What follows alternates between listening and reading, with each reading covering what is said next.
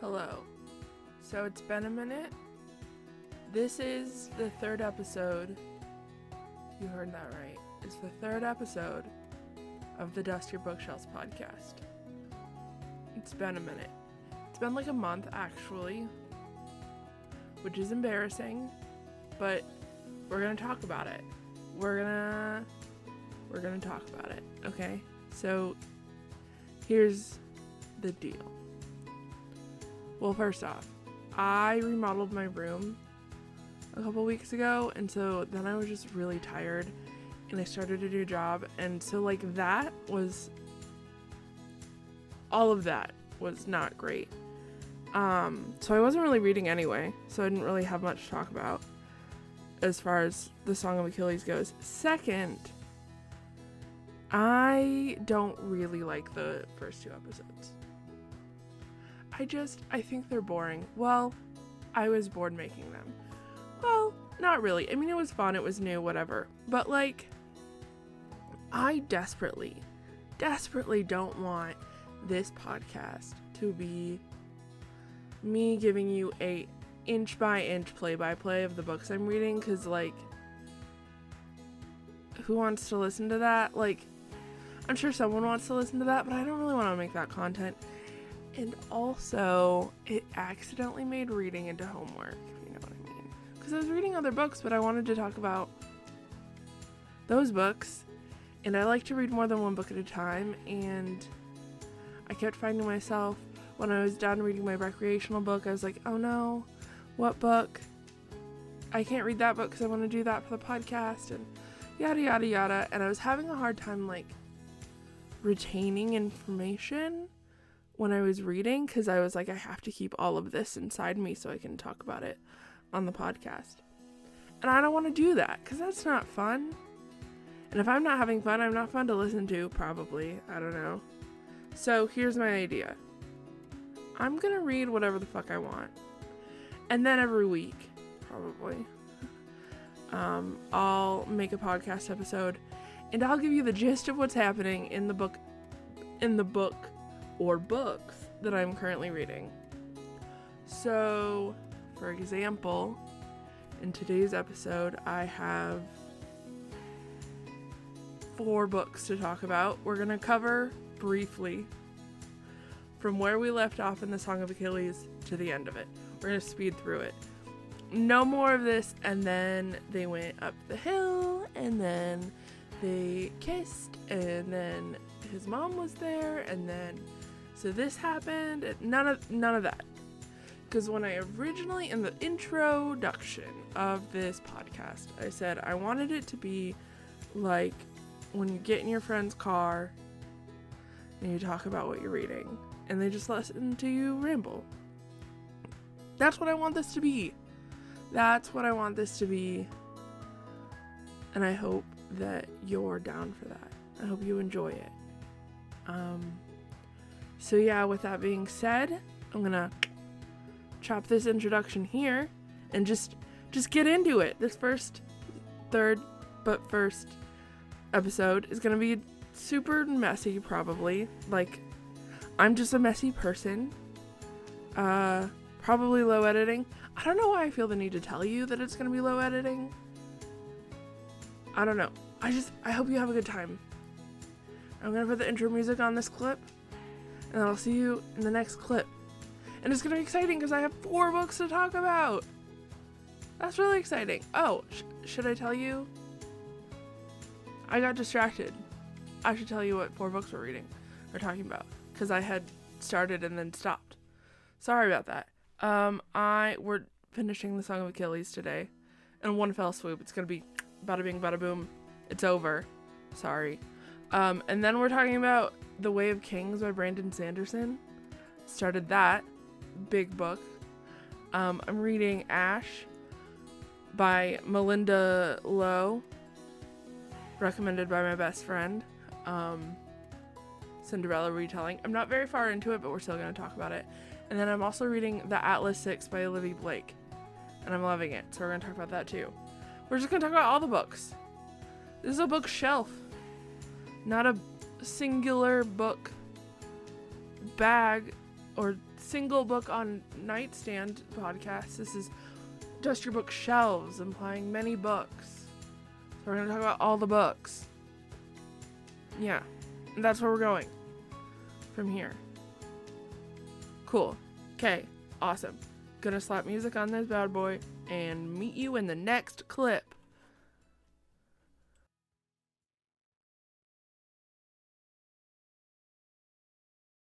Hello, welcome back. Did you enjoy the intro music? I hope you did. I hope I remembered how to put it on there correctly.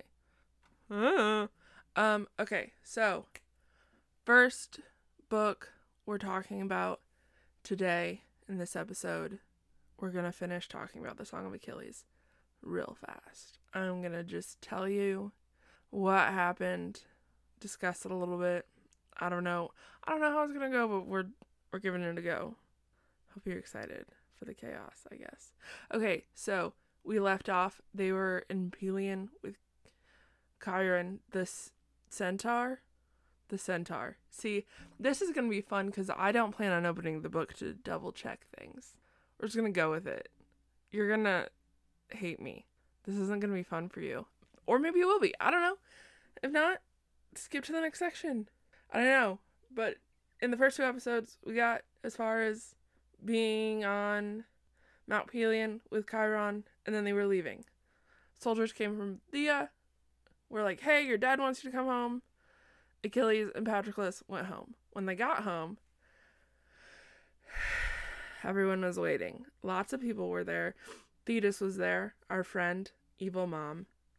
Bitch mom. Uh, she's just, I don't, it's fine. Anyway, I don't like her very much. She's just not very nice to Patroclus. And I just, I love my little boy Patroclus. Little boy? Warm boy? I don't know. He's not a warm boy. I just, I love him so much. Anyway, they're there because, hey, remember when um the king of Sparta's daughter Helen was like to be betro- betrothed and Patroclus's dad was like, "Hey, 9-year-old, let's go try to get you to marry Helen." Eh, and it didn't work out, but and then she married the guy Menelaus. We we remember Agamemnon's brother, I think. Yeah. You know, you remember. Um, we talked about in the first episode. Uh, or you read the book. I don't know. And okay, so Helen was kidnapped.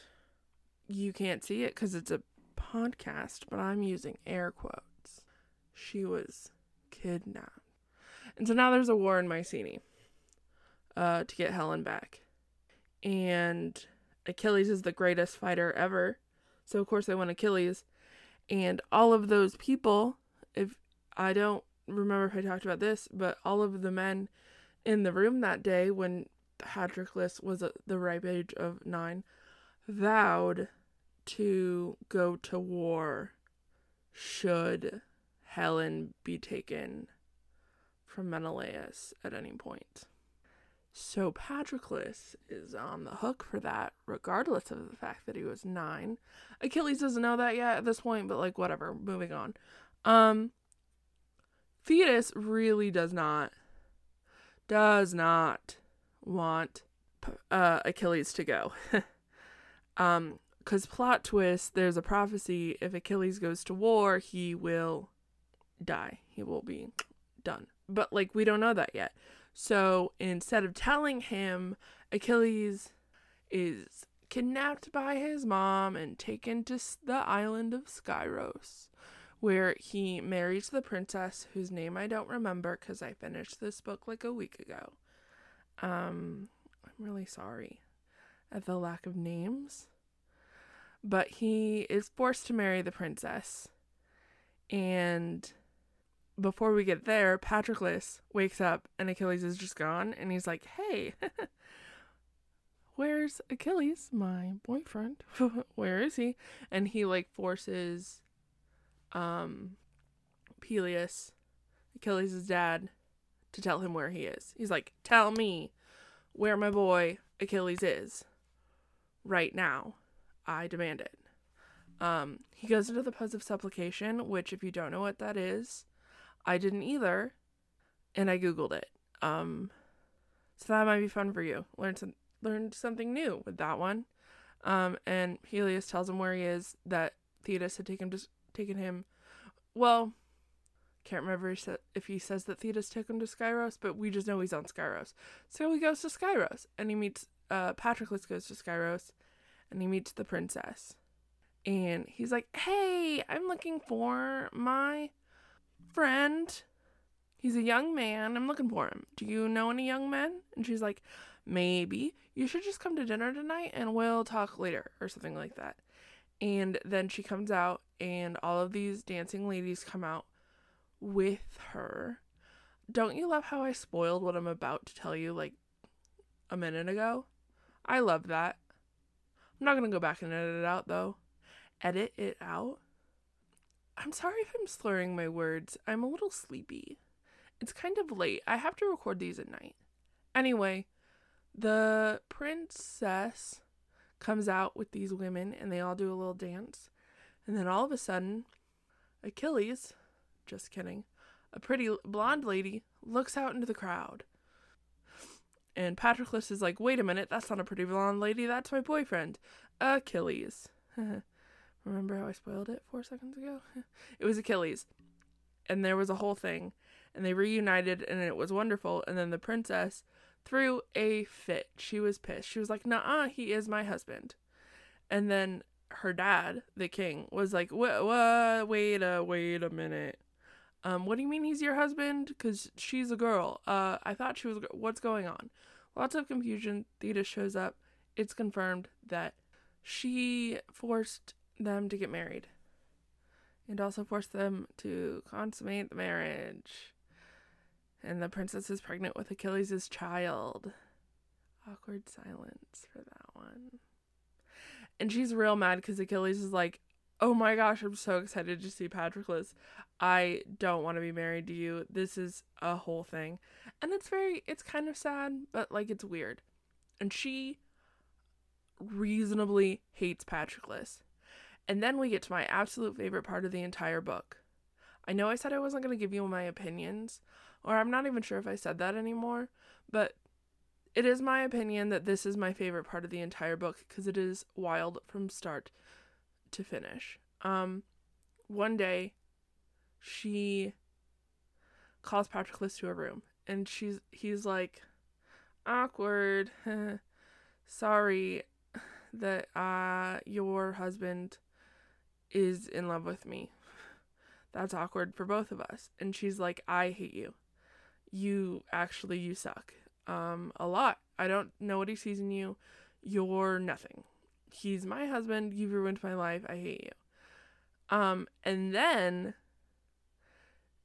there's a moment, you know, in the musical Hamilton, um, uh, where Mar- Maria Reynolds is like laying herself down on the bed, and Hamilton's like, I don't know how to say no to this. So picture that um, but Patroclus is about to um, have uh, sexual relations with a woman for the first time, and it's his lover's wife. For like no reason. She just like lays down on the bed, and he's like, uh, I don't want to be another person that rejects her. That'd be sad for her. And then he fucks her. And then he leaves, and he never talks about it again it it never comes up. He doesn't tell Achilles.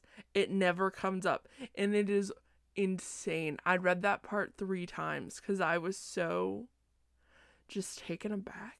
I was like, "Did you just Did he just fuck Achilles' wife?"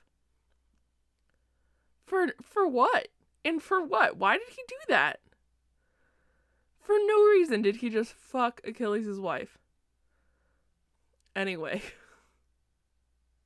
That was my favorite part of the book. And then Odysseus shows up, our good pal from, you know, that one time when Patroclus was nine and a, tried to be married off to Helen. He shows up um, with King Diomedes, I think, is his name.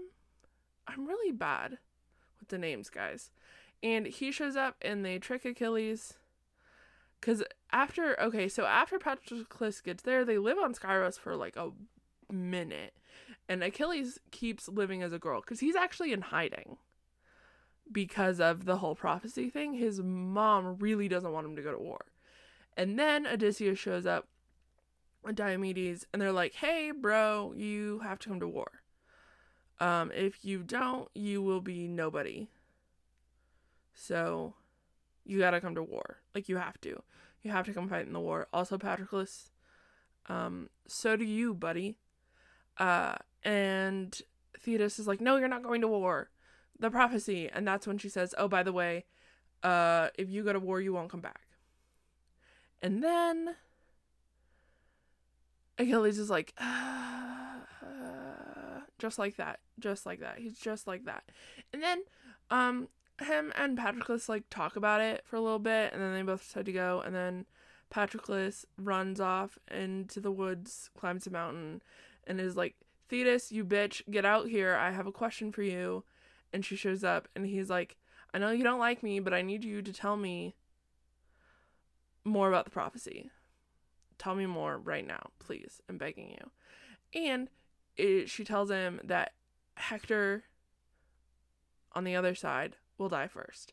So basically, the whole war is set up on the premise of they will go, but Achilles must not kill Hector, and Achilles is the only person with the ability to kill Hector. Like the only one strong enough.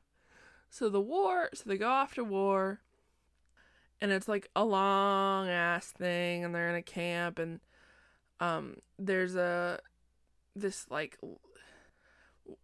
like they basically pillage villages and shit because they s- men going to war just historically suck regardless of the situation. And they bring some women into the camp they bring a woman into the camp first off to start named Briseis Briseis? Briseis? Brasiris Briseis I think? Sorry. Um and Patroclus is like Achilles, like I really bad things will happen to her. If, like you should take her, and then we won't. Oh, you don't have to fuck her, cause like you can fuck me instead. um, and so Achilles, so that she, he does. He's like, she's my war prize, and then they give her like food and water and clothes and like nurse her wounds, and they give her her own tent, and are like, don't worry, you're safe with us. We're um gay. Uh we're gay as fuck, so you don't have to worry about it. And Briseis actually becomes Patroclus's like best friend other than Achilles. Um, and they do this with just like tons of other women. They just create like a safe harem of girls that everyone thinks Achilles is fucking, but he's not. it's special. Um, and yeah, um, the war goes on for like 10 years forever. It goes on for a long ass time. Achilles starts to get like weirdly into fighting. Um, Patroclus becomes like works in the healing tent and like becomes like a doctor, um, kind of figure. And then there's this priest. Nope. That's later. See, this is this is where it gets a little rocky for me because um, I actually listened to the last half of this book on audiobook while playing Assassin's Creed Odyssey. It was a vibe. It was fun. Yeah, it was really fun. Um, because ancient Gre- anyway, um, wildly different time periods in ancient Greece, but still, it was good. Um, and so it gets a little messy around here and what happens here. So first, a bunch of plague happens, and they think the gods are mad. I think it's plague. No, it's not plague. The weather is bad. That's the first thing that happens. The weather is bad. And at one point, Agamemnon, who's a dick, he's like, Hey, Achilles, do you want to? I have a proposition for you. Oh, this is also important. Achilles and Agamemnon, like, do not get along because Agamemnon is like in charge and Achilles is like nobody's in charge of me. I'm Achilles. Reasonable, you know, whatever. And so Agamemnon's a dick. But then at one point he's like, "Hey, marry my daughter." Sorry. I threw a marker. I'm not to edit that out. It's fine. Um Agamemnon's like, "Hey, marry my daughter. What do you think? That'll be good for morale to have a wedding." And Achilles is like, looks at Patroclus, and Patroclus is like, I don't care, you've already married a different bitch. Like, it's fine. That was mean. But, like, he fucked her. He fucked Achilles' wife. Do, I, sometimes I'm like, did you tell him to marry this other wife because you're into fucking his wives? Hmm?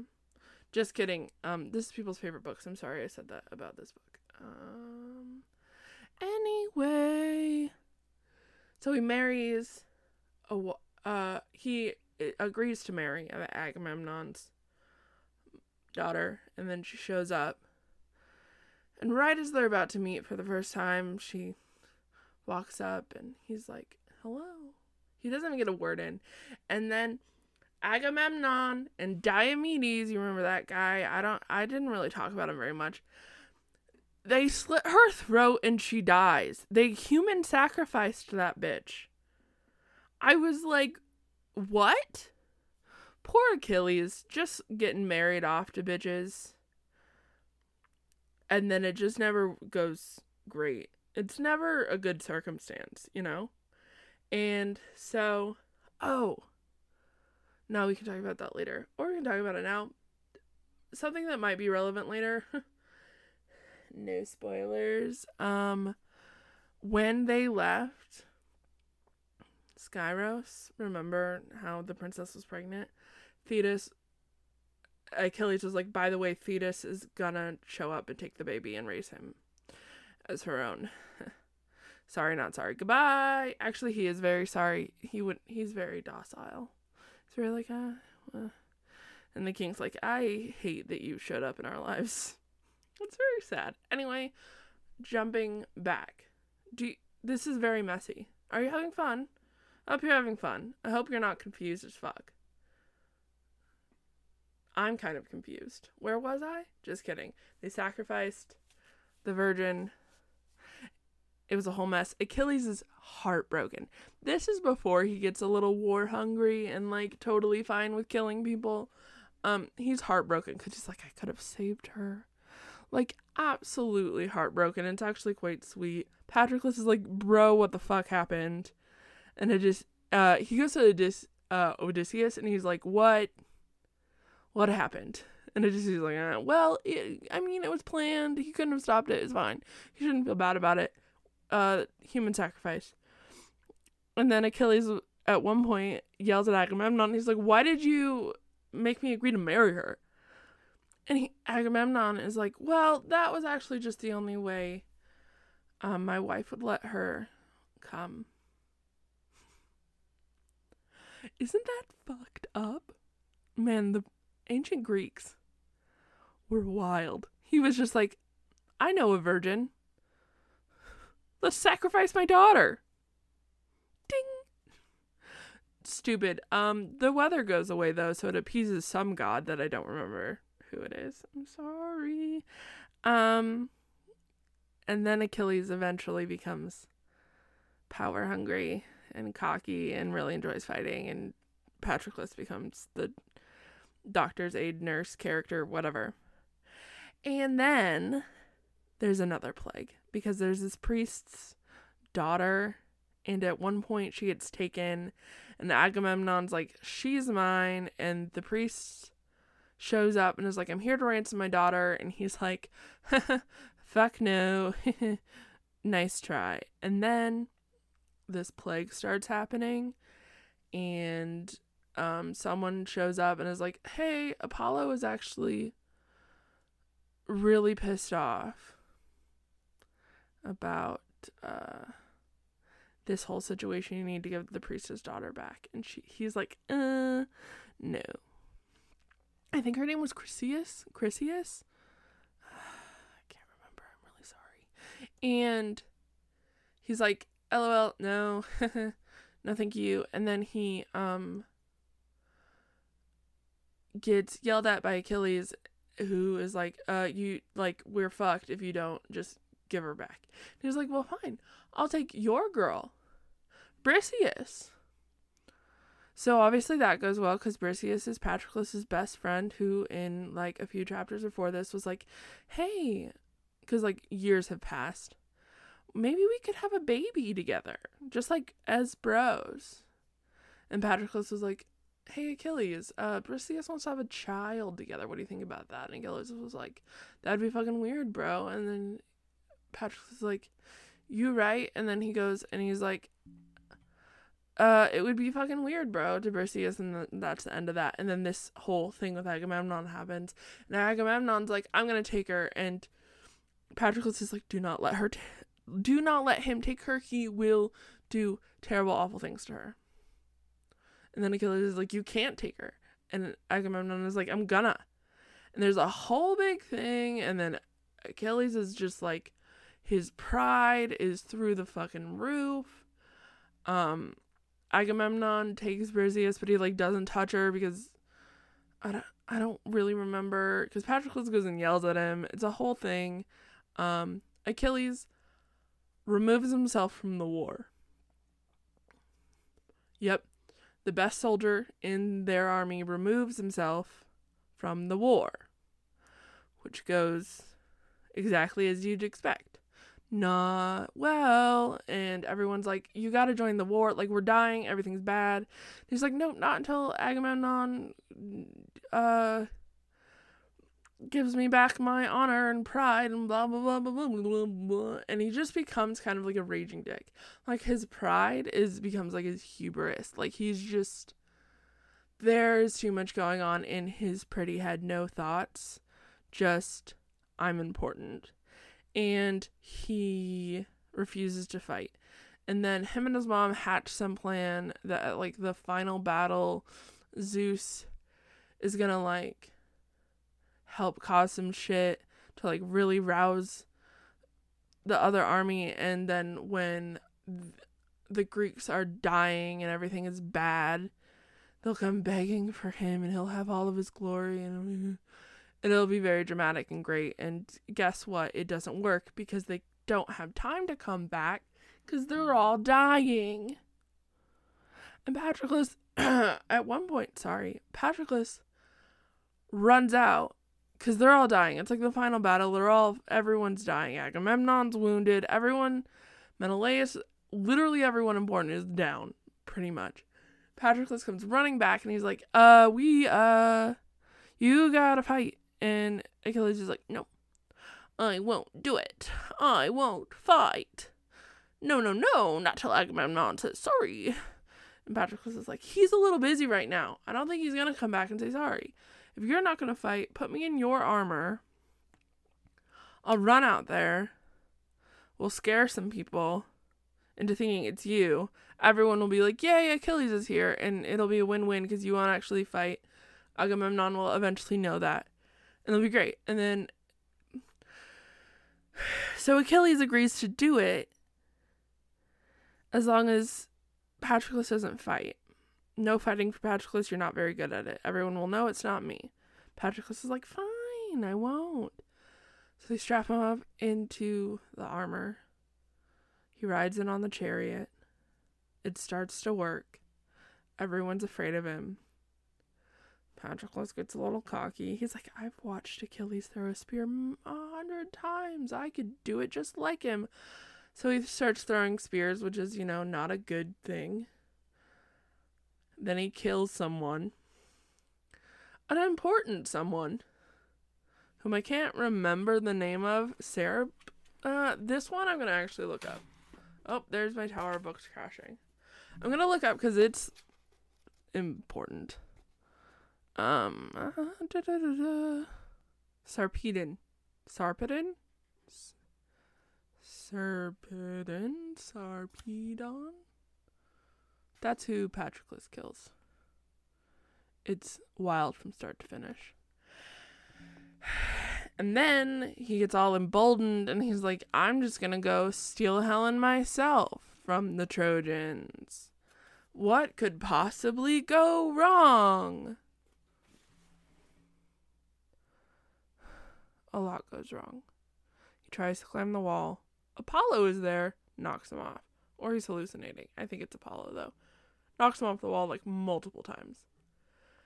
And by the time he's like fallen off the wall like three different times, all of his armor's been pulled off of him and fallen off of him, and he's just exposed to the world. And then, you know, Hector shows up.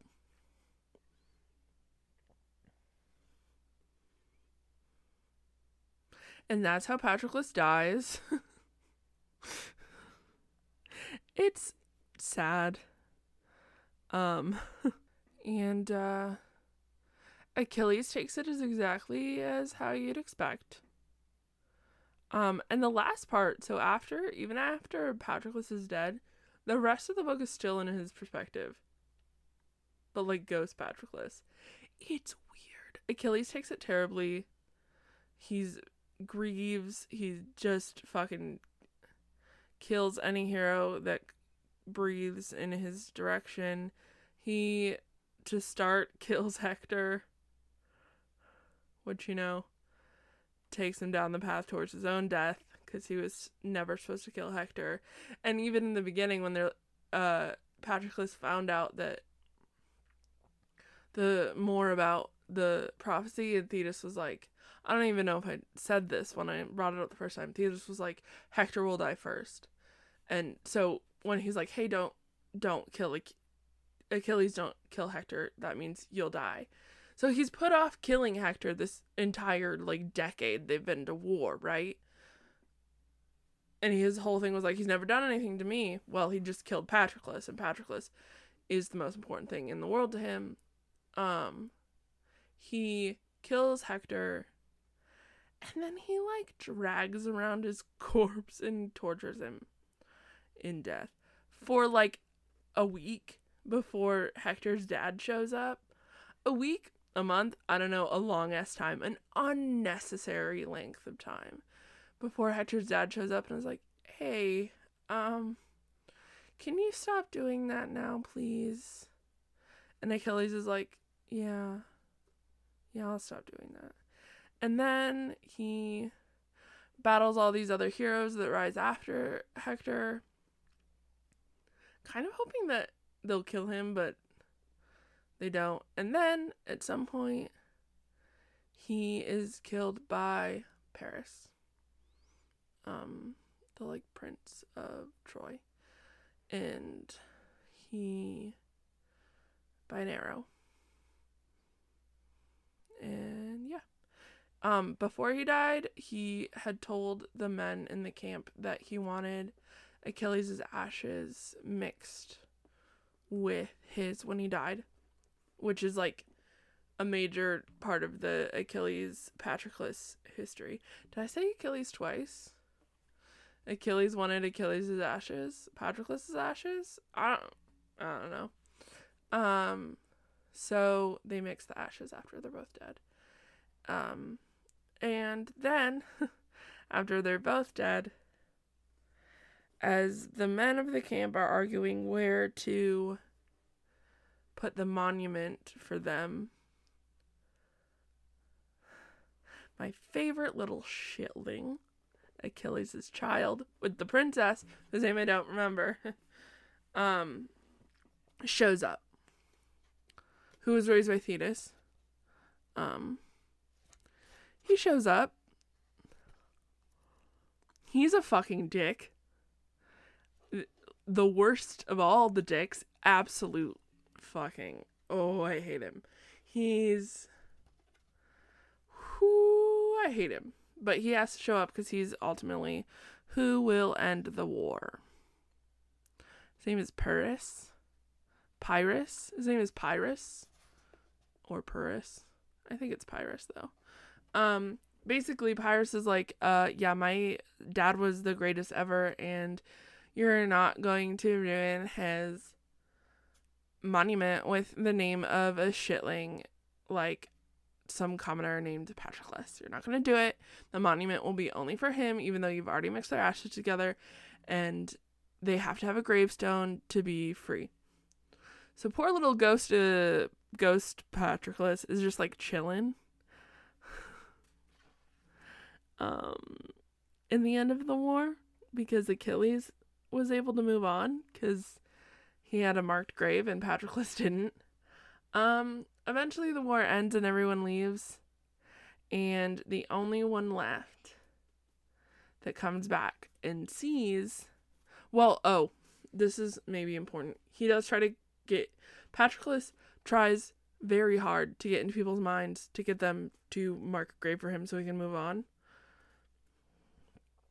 It's very upsetting. And no one does it before they all leave. But Thetis keeps coming back. Remember Thetis? We hate her. I hate her.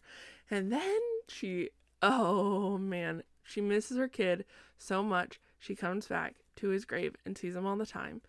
And Patroclus starts like talking to her in like ghost form. And then he tells her all of his memories of Achilles because the monument only marks his like violent memories and it's like not a really great way to remember Achilles like for anyone. Um like it monuments all of his like it memorializes all of his like war wins, which is like upsetting. Um so Patroclus tells Thetis all of their like happy memories and it's very sweet and sad. Um and then my bitch, this bitch that I don't like, marks a grave for Patroclus. And then Patroclus and Achilles get to be together for eternity. And that's the end of the Song of Achilles. We did it. Not nearly as in depth as you wanted, but like it was never going to happen if I didn't do it like that. I hope that was okay. Little rush ending. Probably forgot some shit, but I told you the important things. Most importantly, that bit where Patroclus fucks Achilles' wife and almost has a baby with his best friend, but uh, Achilles is like, eh, that'd be weird. Yeah. So that's fun. Super fun. Um, yeah. So, next books, we have more books. In this new version of the podcast, there are more books after this. Ah, cuz I um have always wanted to be able to read multiple books. And I like reading multiple books, but I'm also weird and like feel like it um I'm betraying the current book I'm reading on or like cheating on the current book I'm reading on by reading other books. But if I make a podcast that requires me to read other books, see, it's all by design. If I it's a part of the podcast that I'm reading multiple books at a time, I can't feel guilty about it. See, big brain thought there.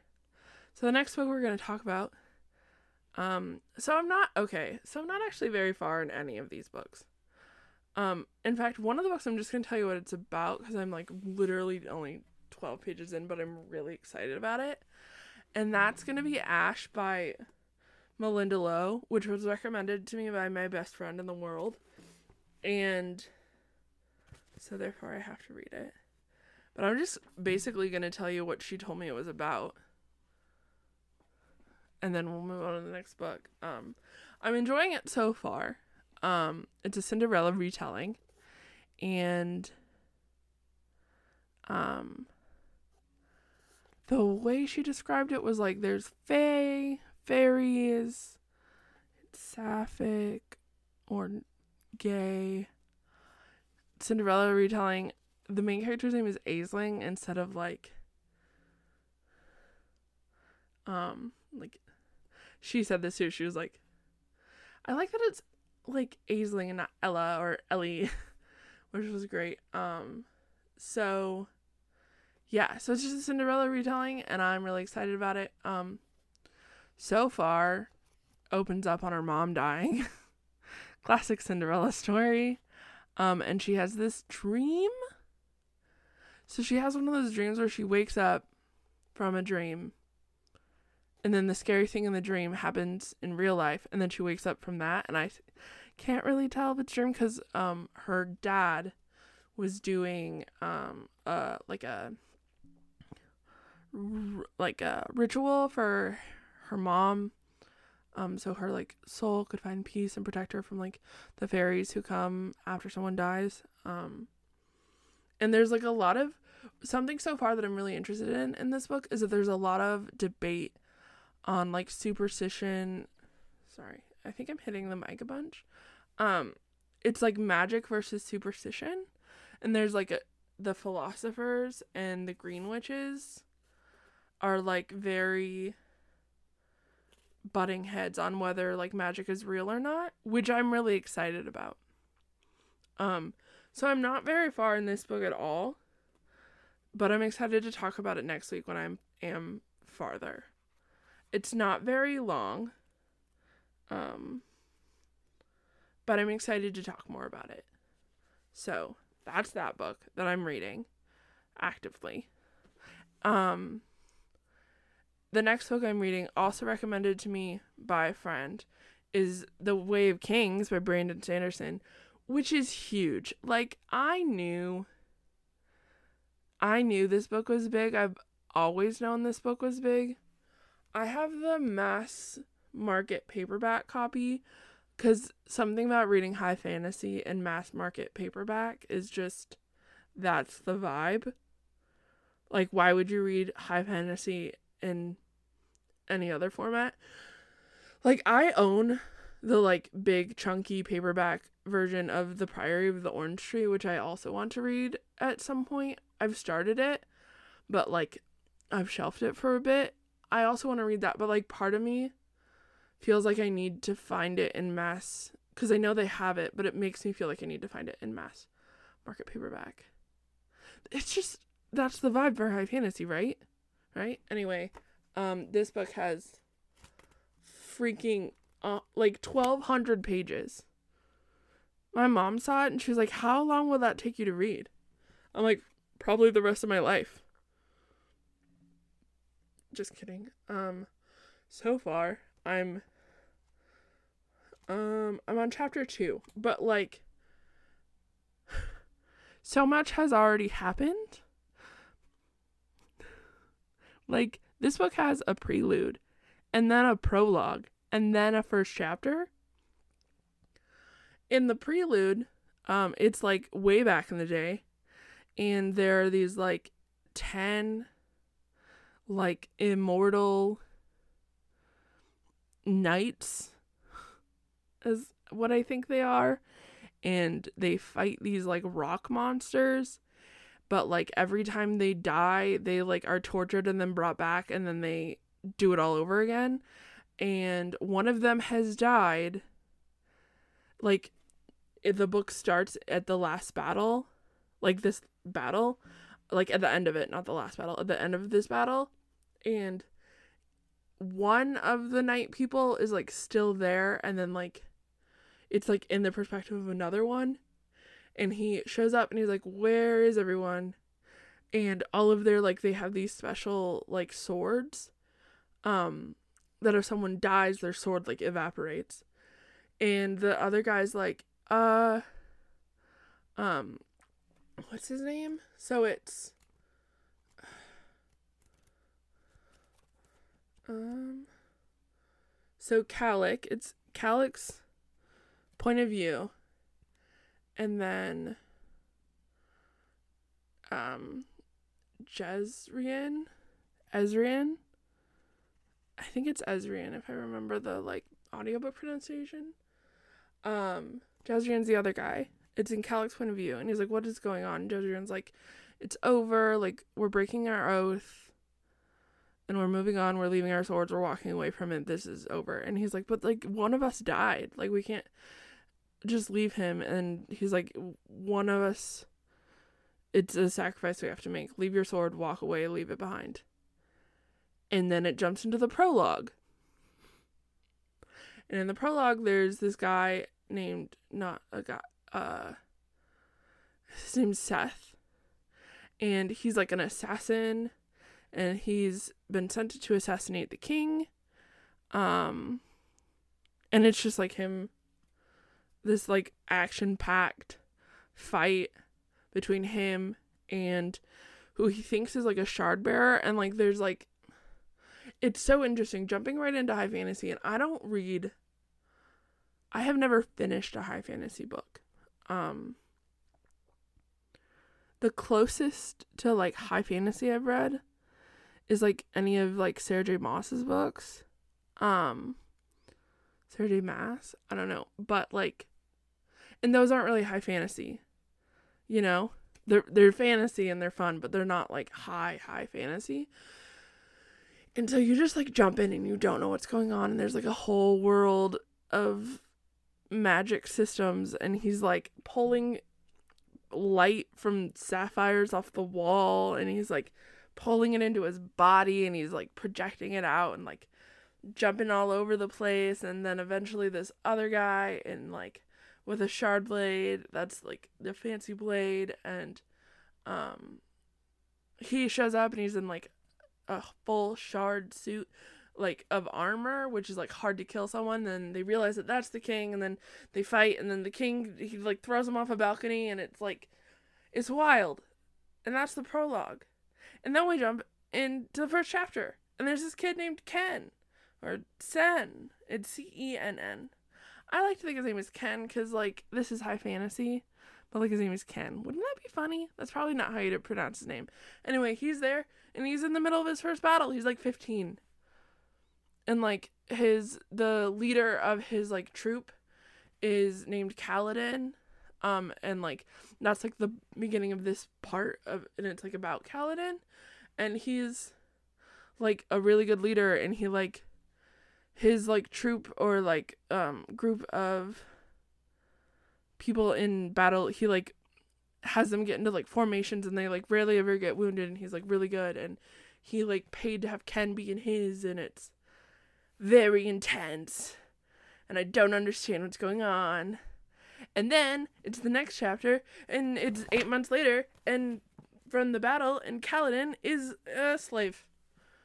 And that's where I left off. Like so much as I don't I don't know what's going on.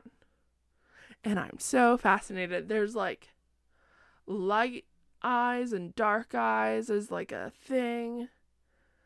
I'm thrilled. I'm really excited to get into this and talk about it more. Um but, but I'm not very far. I'm only 47 pages. But that's what's happened so far. No joke. So I'm excited to talk about these books. Um I have one more book to talk about though. Um lots of noise. Sorry for the background noise. Um yeah. We're just like going one take on this. I might get my ums out later. I don't know. I might edit this tomorrow. I'm tired. It's like 10 in the evening and I kind of want to go read. anyway, um so the third book I'm reading is The Atlas 6 by Olivia Blake, which also phenomenal. I'm not so far. Like I said going into this I wasn't going to give opinions, but like whatever. Like I just this book is so good so far. Anyway, I'm just not gonna give ratings. How about that? How do we feel about that? Just like enjoy. I don't know. I don't want to give my opinion. I don't want people to hate me. And I don't.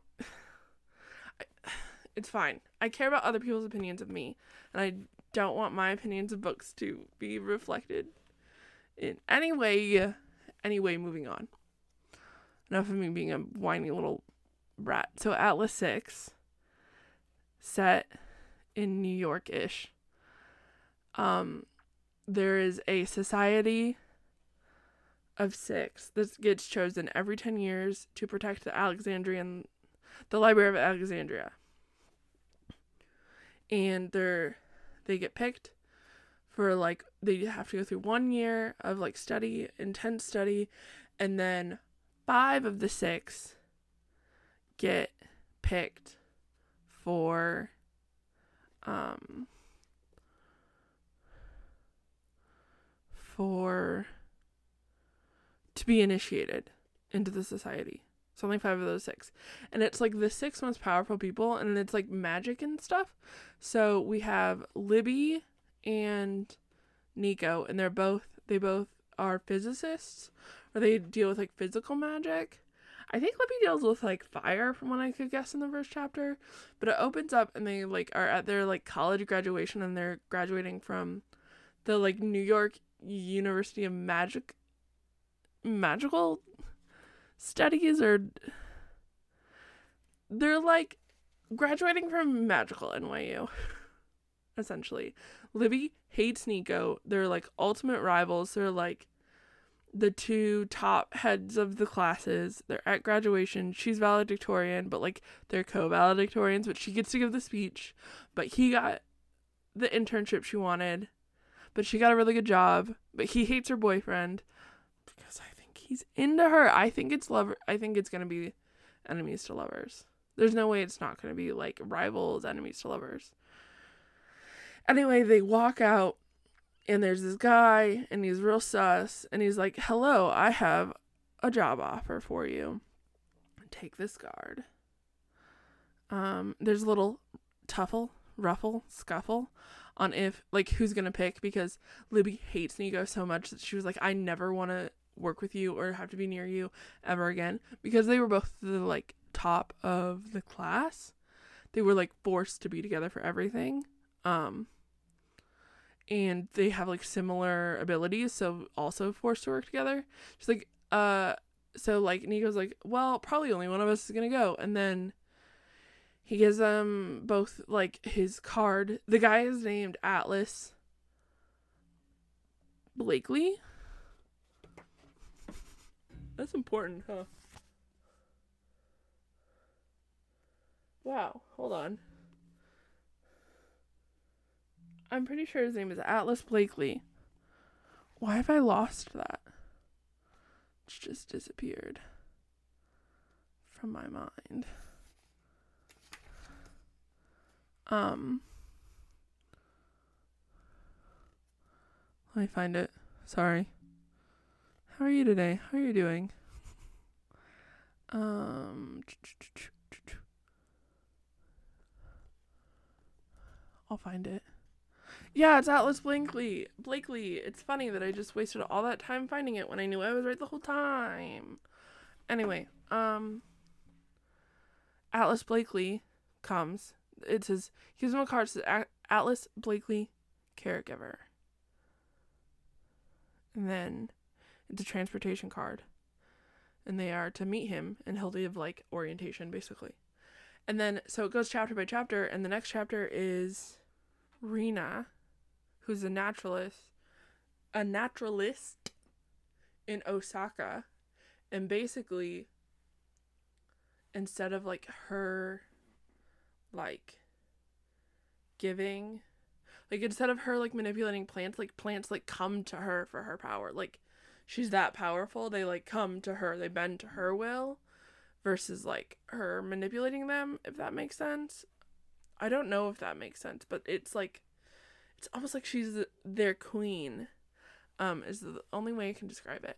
And atlas is like um so it's actually between you and another guy for this last spot and i need you to prove to me that you want this this like offer or that you want to be the spot um and he like asks her to like how her powers work and she's like very much doesn't love her powers is the vibe i get from her um she has like a complicated relationship with them. Um, she went to like a lesser school just to get out of Tokyo, like to get out of where she's grew up. Um, and so she doesn't like really understand her powers, but does. Um, yeah, and so he entices her enough about this offer that she like shows him what he's got. Um, and she is chosen. And then the next chapter is Tristan who is like just barely getting by, kind of. He's like, he's basically one of those people that's like going to inherit his fiance's family business. Um, and like, not that he likes his fiance, he just like did everything in his power to get into a better situation for himself because his dad was like just like a lowly witch um Oh, and like the magical people are called like medians, medians, medians, medians. Uh, I don't know, and I might have to look it up for the next episode, but I'm not gonna look it up right now. Um, well, I'll get back to you, or I don't know. If you know, DM me on Instagram and yell at me about it. I don't know. Um, and so his dad was like a witch and like not a very good guy, and so he's just trying to separate himself from that. And so he like picked this girl and he's like with her and like his best friend is like fucking his girl and like he's just like I don't care cuz money. But this offer to be in the society like the offer to work and protect the Library of Alexandria comes with like massive massive amounts of power and wealth afterwards. Um if you make it through initiation and stuff. Um so like this is a better offer than what he's got himself set up with. So like after hesitation, of course, because he did work really fucking hard to get himself set up with this, he does accept Atlas's offer because Atlas is like, this is better than what you have set up with. So he does hesitate a bit, but he ultimately takes the offer. And then we have Callum. And Callum is an empath. Empath? But like is kind of taken as like a manipulator. Uh um cuz he can kind of control people's like feelings and stuff. Um he's also very cocky and I love him and I think he's going to be one of my favorites to be honest. Um when Atlas gives him the offer, he's like so I'm one of the best. Who else is there? Are they better than me? And Atlas is like, actually, they're all you're all chosen because you're pretty much equal. Um, t- and then Callum is like, so tell me about them. And Alice tells him everyone except for Parisa, who we'll get into. Um, because he's like her specialty is better left um not spoken about in too much detail, which is like so fun and mysterious. Um and Callum's like what did they ask about me? What did you tell them about me? and Atlas is like nobody asked about you. They're not like you. You're weird. This is a you thing. Um and of course Callum accepts the offer because he's the best, duh. And then we get there's one more. Parisa. And she can get inside of people's minds and like read their thoughts and shit. And just like network through their minds. And she is fascinating. Um she kind of just uses people to get what they want, what she wants, which like girl boss gatekeep gaslight, I guess. I don't know the order of that saying. Someone correct me on it. Just kidding, don't correct me on it. I don't care. um and then through her chapter we see kind of the rest of their initiation and there's this guy named Dalton who is the pre- from the previous class and she pins him and she's like I'm going to use you for power aka I'm to try to sleep with you. Partially for power partially cuz I think you're cute. Um uh yeah. And that's and she kind of scopes everyone else out in the room and then we're on to the next part. We move fast through the beginning of this book. I'm of all of the new books i started since song of achilles i'm the farthest in this one um and then we get to nico so we don't get nico's perspective until after so each chapter is like labeled with the character and it's in their perspective. We don't get his perspective until after initiation. Um, he and Libby walk home. Um, because we get his like first meeting with Atlas with Libby's perspective because they're always together. They're like connected at the hip. They walk home together, kind of from the initiation, because they are like transported and they're in, from New York. Everyone is like all over the globe. They're from New York. Um and he goes back to his apartment with his two roommates. One is Max, who like is a werewolf or something, and then another is Gideon, who is his best friend. And I'm kind of obsessed with Gideon already. But Gideon is like the do- this child of a um I think it's a satyr and um like a merman, like a mermaid creature. Um so like you know the like uh what is it called? Like a Punnett square? I'm gonna be wrong on that and just say it with my full chest, but like you know. The like the you put the two probabilities on one side, the two at the top. And like anyway, like the chances of a half animal, half human, like one fourth odds are that the thing will end up fully human. Anyway, Gideon is that, but like he doesn't have a species because he doesn't have any of either of those species in him and so he's like technically nothing. Um so he's like very like temporal and like constantly exhausted cuz he he's like barely alive. Um and he doesn't get any of the resources to like feed himself and shit and like take care of himself because he's like technically not any kind of class or species. Um and so our baby boy nico is like he his plan is to go to be initiated to be a caretaker of the library so that he can find a cure for his best friend gideon like my boy i love it i'm already obsessed i'm already obsessed um and like Nico's like a mother hen to his like two friends. And what's funny is Gideon is like friends with Libby. Like his friends are friends with Libby. But Libby and him hate each other, but I don't think they actually hate each other. It's just I love Libby and Nico so much. Lebo, is that their ship name? I don't know. It's fun. This this book. Um and then Tristan is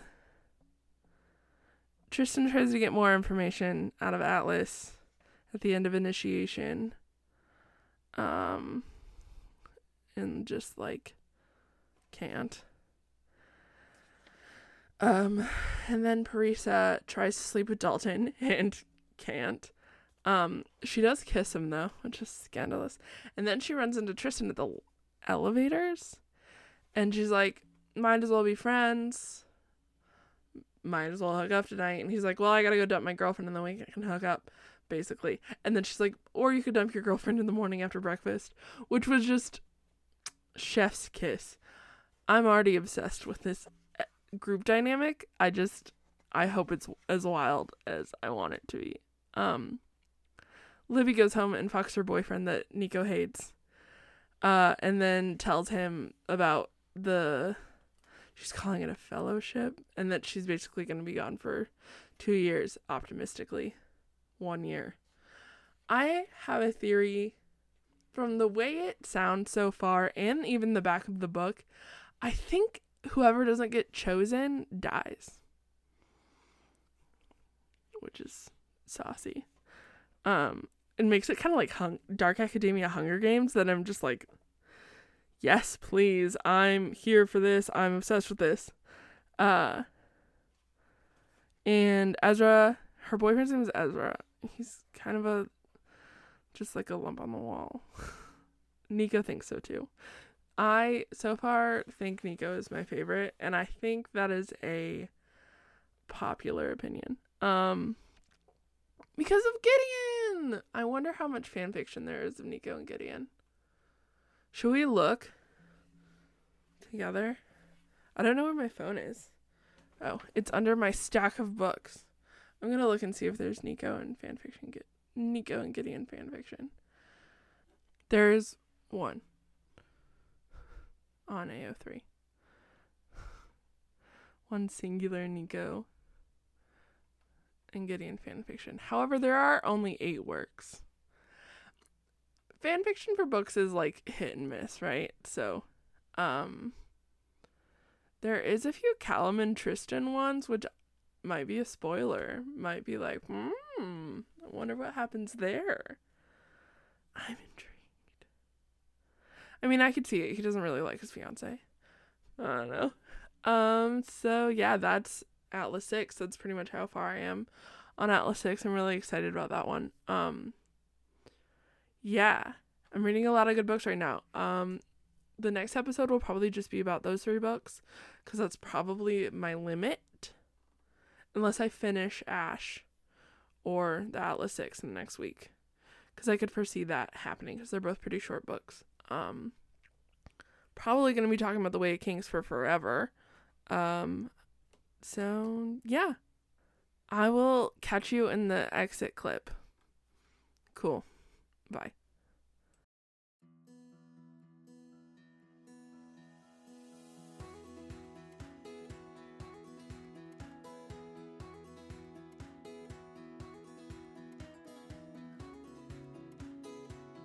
Hi, I'm back. Um, I hope you enjoyed that. Hope you don't mind the new format. I hope talking about all the books is fun for you. Um, it was fun for me. I had fun. Um, it was ex- fun to record again. Yeah, I, I'm sorry I didn't finish out like the whole the Song of Achilles like series, but I felt like this podcast was never gonna get going if I held myself to that. It was just too much to go detail by detail like that you like you just want the gist like i feel like if you're listening to this kind of podcast you're just if you wanted every detail you'd read the book. Or you've already read the book and you just want to hear someone ramble about it. Or you just want to know the details or you just whatever. I just needed it to be more casual and i think that i achieved that with this new episode. So thank you for listening to episode 3 slash episode 1 2.0 um yeah uh and that that's all i have for you today um go dust your bookshelves i need to dust mine i did dust mine between now and the last time we s- spoke fun fact i did i did dust my bookshelves i need to do it again though it's on the it's on the list of things to do this weekend. Um, so yeah, hope you enjoyed. Thank you for listening. Goodbye.